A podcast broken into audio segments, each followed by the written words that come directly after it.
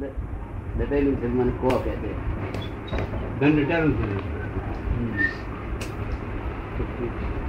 ત્યારે ત્યારે મારા હાથમાં શા એટલે મારા મને વિચાર આવ્યો. પછી મેં એને કહ્યું બે ચિઠ્ઠીઓ લખેલા કહ્યું એક ચીઠી લખજે કે ધન દટાયેલું છે અને એક ચીઠી લખજે કે ધન નથી. ધન ઘરમાં દટાયેલું છે અગર તો લખી રાખે પછી મેં આ મેં મારા હાથમાં ધરી અને મંત્ર એ કરીને પછી તે મેં નાખી.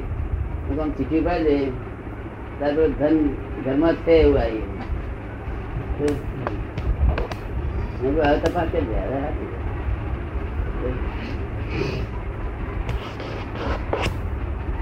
એને ખાતરી હતી. આવું ને આવું ધન કોલ કોલ કરે આત્મા કોલ કોલ નથી પડેલો છે. પોતાની પાસે આત્મા છે. ધનનું ઠેકાણું હોય કે ના હોય શું કહ્યું? હે? ઠેકાણું હોય કે ના હોય ધન હોય કે ના હોય આત્મા એક એક વાણિયાએ વાણિયાએ રીલમાં લખેલું. એકનો એક છોકરો રીલમાં લખેલું. કે ધન બધું જે મંદિર બાંધ્યું છે તેના. શિખરમાં થઈ ગયા?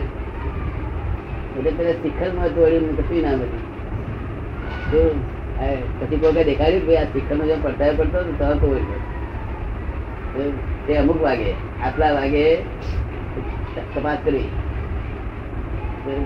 આવું લોકો ચંગના પાછા લખે. ચંગના પાછા. ધનની પાછળ પડી છે. કોઈ આત્માની પાછળ પડ્યું તમને હવે આત્માની ની પડેલી? ધન બની કશી નહીં? આ ભ્રમણ તો આનંદ કરે આત્મા જ ફરતા કરે ને. પછી ના ઠેકાણું પડે. ચાલો ભાઈ હેડો ચોખા લાવો દાળ લાવો ખાવા પીવા. ના ઠેકાણું તો પડે ચાદી કરે તો છૂટકો ને સમાજમાં રહેવું. સમાજમાં રહેવું પડે ને. એ સમાજનું દુઃખ છે ને. સમાજ એટલે ભૌતિક સુખ નો આગ્રહી. શું કહ્યું? બહુ યુગનો આગ્રહી. તેમાં રહેવું જ પડે આપણે. ના ગમતું હોય તો રહેવું પડે.